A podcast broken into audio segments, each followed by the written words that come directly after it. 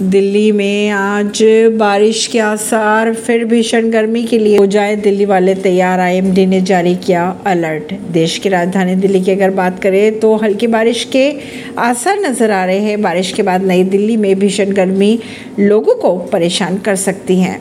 मौसम विभाग की अगर माने तो अगले कुछ ही दिनों तक नई दिल्ली में लोगों को गर्मी से राहत नहीं नज़र आ रही है। मौसम विभाग ने अगले कुछ दिनों तक दिल्ली के आसमान साफ़ रहने और शुष्क मौसम का पूर्वानुमान भी जताया है। मौसम विभाग ने नई दिल्ली में कम से कम एक हफ़्ते तक हीट वेव की बात नहीं की। अगर बात करें आज की तो दिल्ली में आज तेज हवाओं के साथ हल्की बारिश की संभावनाएँ बनी हुई है। मौसम विभाग ने पिछले महीने उत्तर पश्चिम भारत में सामान्य या सामान्य से कम मानसून की भविष्यवाणी की थी, जिसका मतलब ये है कि आने वाले दिनों में मौसम और अधिक शुष्क और गर्म रह सकता है। ऐसी ही खबरों को जानने के लिए जुड़े रहिए जनता श्रेष्ठता पॉडकास्ट से। परवीन दिल्ली से।